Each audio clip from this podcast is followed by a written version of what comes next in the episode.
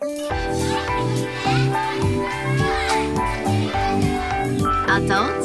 and children can think, think, create,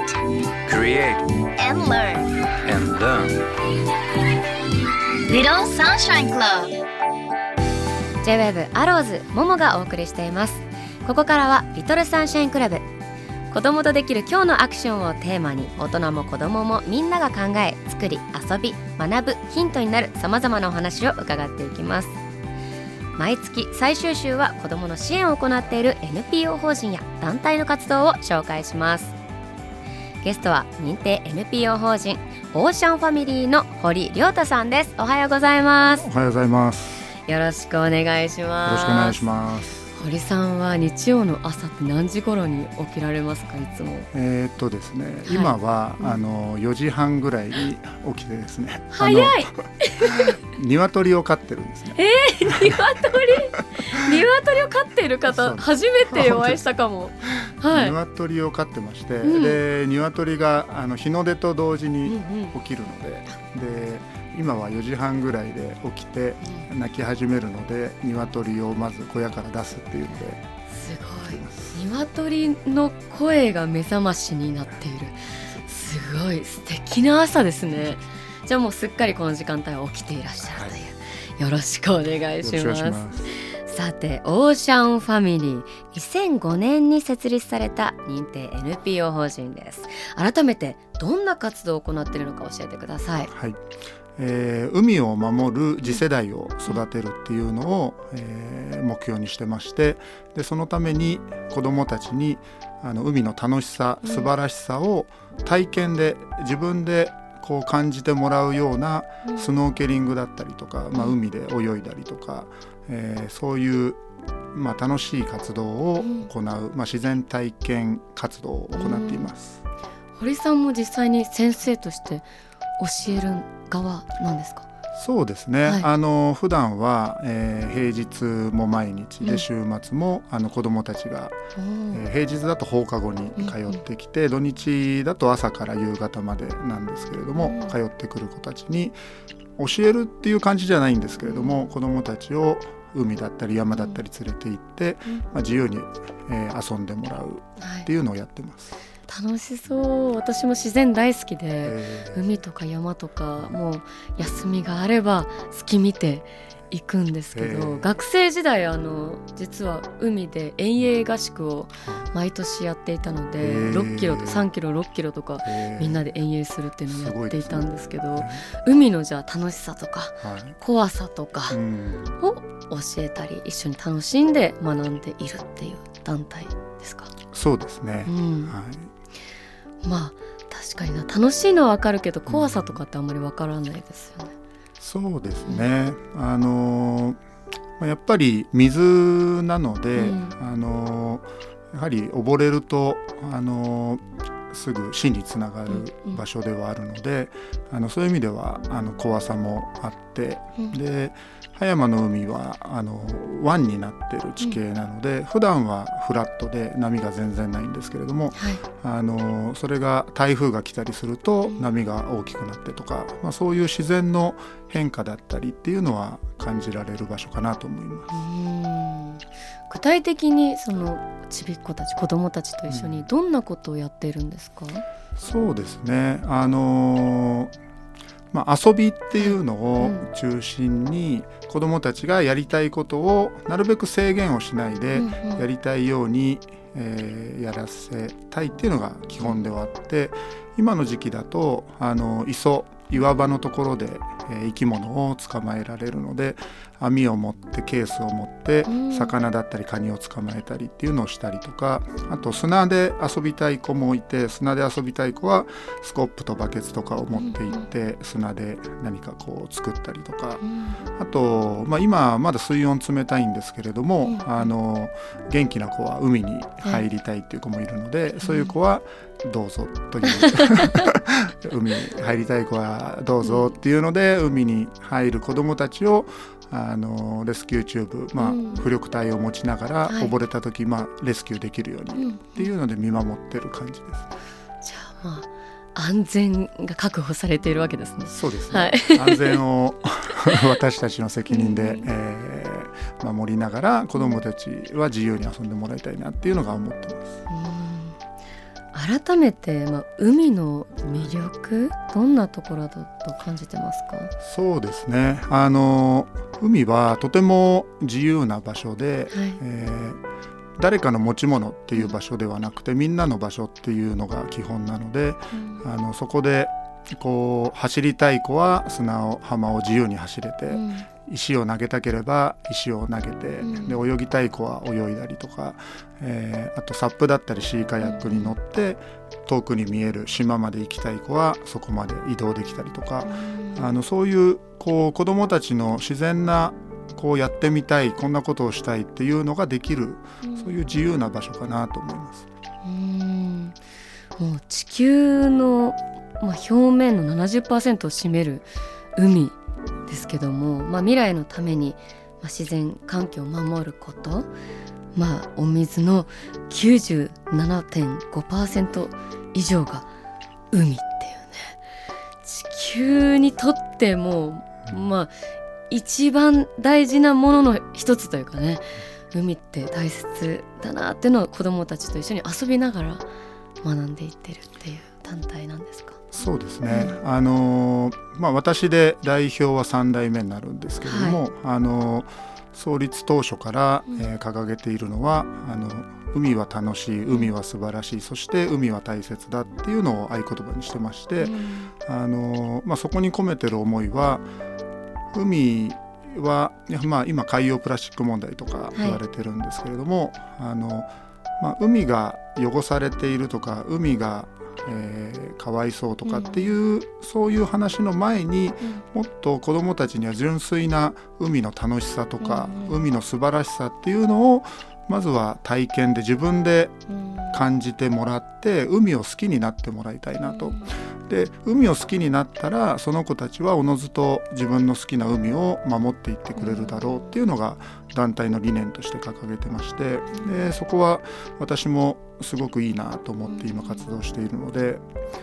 まあ、あまり難しいことを私たちが教えるっていうのではなくて自然が先生で自然と遊びながら接しながら触れながら子どもたちが自分で感じてもらいたいなっていうのを思っています。うん。自然が先生って素敵ですね。そうですね。じゃあなんかこう教える側に立つというよりかは、はい。子どもたちと一緒にワイワイ楽しんでいる。そうです。私たちも一緒に遊んでます、いいですね。オーシャンファミリーではこれまでにさまざまな活動を行っていらっしゃると。お伺いしたんですけども最近は海と山の活動もされているというふうに聞いたんですが、はい。はい、山で何をしてるんですか？そうですね、はい。あのー山でうん。今、えー中学生対象の中学生クラブっていうのも、えー今年度から新たに立ち上げまして、で中学生には登山うん。山を登るっていうのをメインで、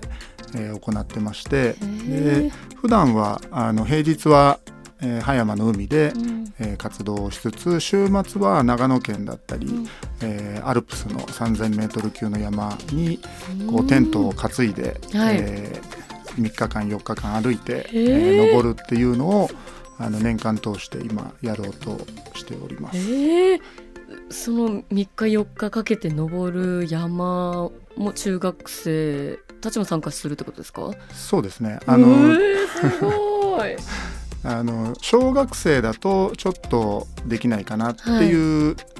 レベルだけれども、うんうん。中学生だとちょっと頑張ればうん。できるかなというところでちょうど中学生っていう年代は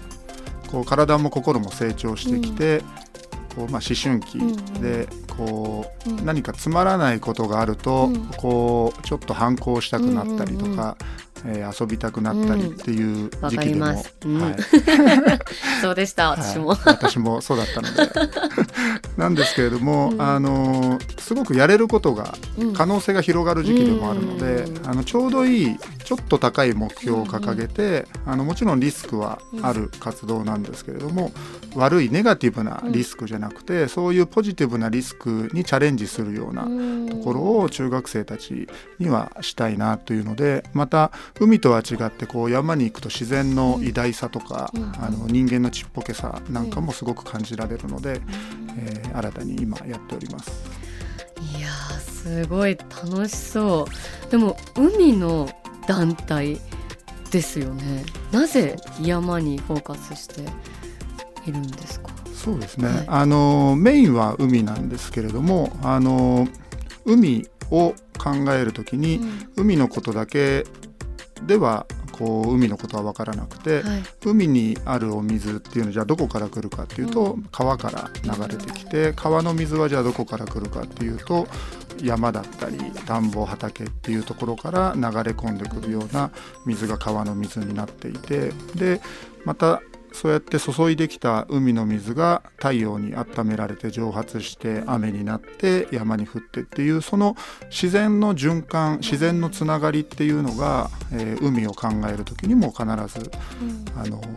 まあ、知っておくべきというか考えた方がいいのでそういう意味で自然ってすごくつながっているので、あの私たちとしてはもちろん海っていうのをメインにしながら川だったり森だったり山っていうのも活動のフィールドとしていろんなことをやっております。へえ素敵ですね。でも子供たち参加したら、ね、きっと楽しいでしょうね。そうですね。うん。やっぱりなんか、か自然に触れるというか、うん。自然の中で自由に遊ぶっていうのは、うん。なんかこう他のものに例えられないくらいのなんかこうエキサイトできる、ね、遊びなような気がしますけどもどうですか？実際に参加されたうん。子どもたちの反応というか表情とかこうリアクションっていうのはありますか？はい、あのー私たちスタッフの大人もはい。いつも笑わしてもらってまして あの子供の本当無邪気な表情だったり、なんていうんですか子供らしいというか、うんうん。えーそういう表情だったりがいつもたくさん見させてもらいますしあと子供たちもあの何かまあチャレンジしたりとか、あと子供同士で何か協力したりとか、うん。あと上の子が下の子の面倒を見たりとか、まあ、そういういろんな子供たちの表情があの活動の中でも見れますね。ろんなものがこうデジタル化が進んでいる今ですけど、そうやって実際にね体を使って体験して自分の肌で触れて、こう感じられるものって何にも代え難いものというかそんな気がしますが。うそうですね。ん。でももうなんかこう子供たちがそうやって自分自身で体験してお家にその体験を持ち帰るというかで親たちもなんかそう感想を聞いたりとか、それでなんかこう親たちがなんか子供たちに教わることも多そうないや本当そうですね。あのそういうエピソード結構保護者の方からうん。教えてもらうことがあって、うんあの例えばスノーケリングって、はい。えっとスノーケルのマスクをつけて泳いで、まあ、海の中覗くような活動をメインでやってるんですけれども、はい。子供がこの私たちの活動の時に行った場所に、うん。えーお父さんお母さんを連れて行きたいんだって言って、夏休みの時子供が案内してくれて、うん。その場所で家族でスノーケリングしたんですとか、そういうお話もあの聞くこともありますし、そううん。ですね。じゃあなんか子供たちがね、うん。自然の案内人になってこう親たちも一緒に楽しめるって素敵なねいやー素晴らしいですね。またあのこれから夏ですけども、はこの夏に向けてのシーズンまあ海はね皆さんご家族でも遊びに行くかなと思いますが、こう自然を守ったりとか安全に楽しむために意識してほしいこととかってありますか、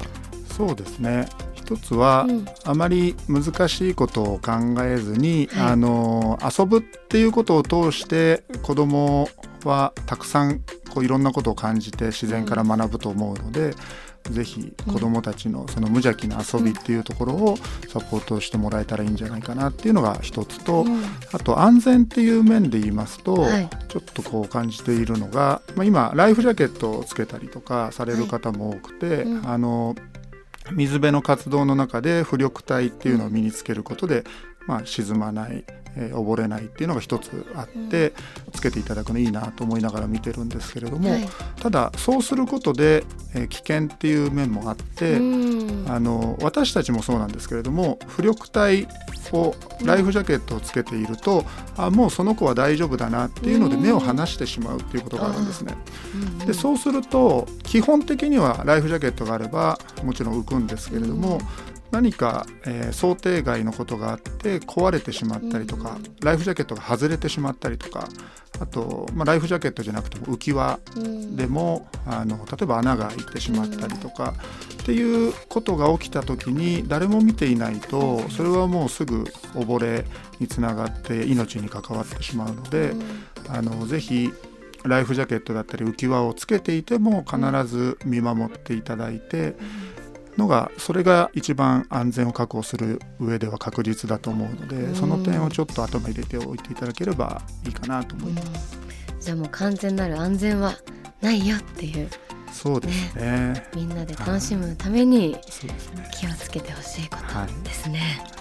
では今後のお話ですこの先の未来子どもたちそして私たち大人が海と共存していくために堀さんは何が必要だと感じていますか？はい。えーまあ、私たち海を守る次世代を育てるっていうのを目指してるんですけれども、はい。あのその中で、まあ、海でスノーケリングだったりあと、まあ、体験することだったり先ほどお伝えしたような川だったり森あと食っていうのでお米を作ったりとか、うん。そういうのもやってるんですけれども一番子どもたちに感じてほしいなと思ってるのははい。自分自身も自然の一部なんだっていうところがうん。一番体を通して感じてほしいなというところで、うんまあ、今海洋プラスチック問題とか、えー社会的にも注目されてうん。SDGs っていうのもすごく広がってるんですけれども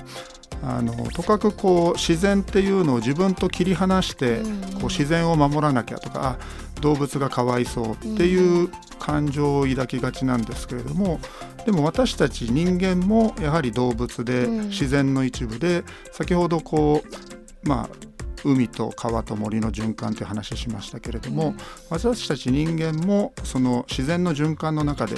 生きているので、人間の体の半分は水分って言われてますけれどもその私たちの体の中にある水もじゃあどこから来るのかって言ったらそうやって自然の循環している水が私たちを通って出ていってまた入ってきてっていうものなのであの私たち人間もこの自然の中で生かされていて、まあ、共に生きているっていうのがあのそれを感じるのが一番こう海を守っていったりとか、うん。えー私たちが共存していくのには必要な感覚だと思っているので、うん。あのこういう自然の中で遊ぶっていうのを通してなんかそんなことを感じてくれるといいなと思っています。うーん。でもなんかこう子供たちが楽しそうに自然と触れて遊んでいるっていうのだけでなんかもう成り立つというか、なんかこう大人になってくると守ってあげなきゃとか何をやらなきゃいけないこれが大事だっていうことを考えてしまいがちですけど私たちもその忘れていた感覚というかねただ触れて自然と遊んで私たちものびのび生きるみたいなそういうのがなんかテーマになってるような気がしてちょっと素晴らしいなと思いました。素敵です。ありがとうございました。ありがとうございます。レトロサンシャインクラブ今週は認定 NPO 法人オーシャンファミリーの堀亮太さんにお話を伺いました。ありがとうございました。ありがとうございました。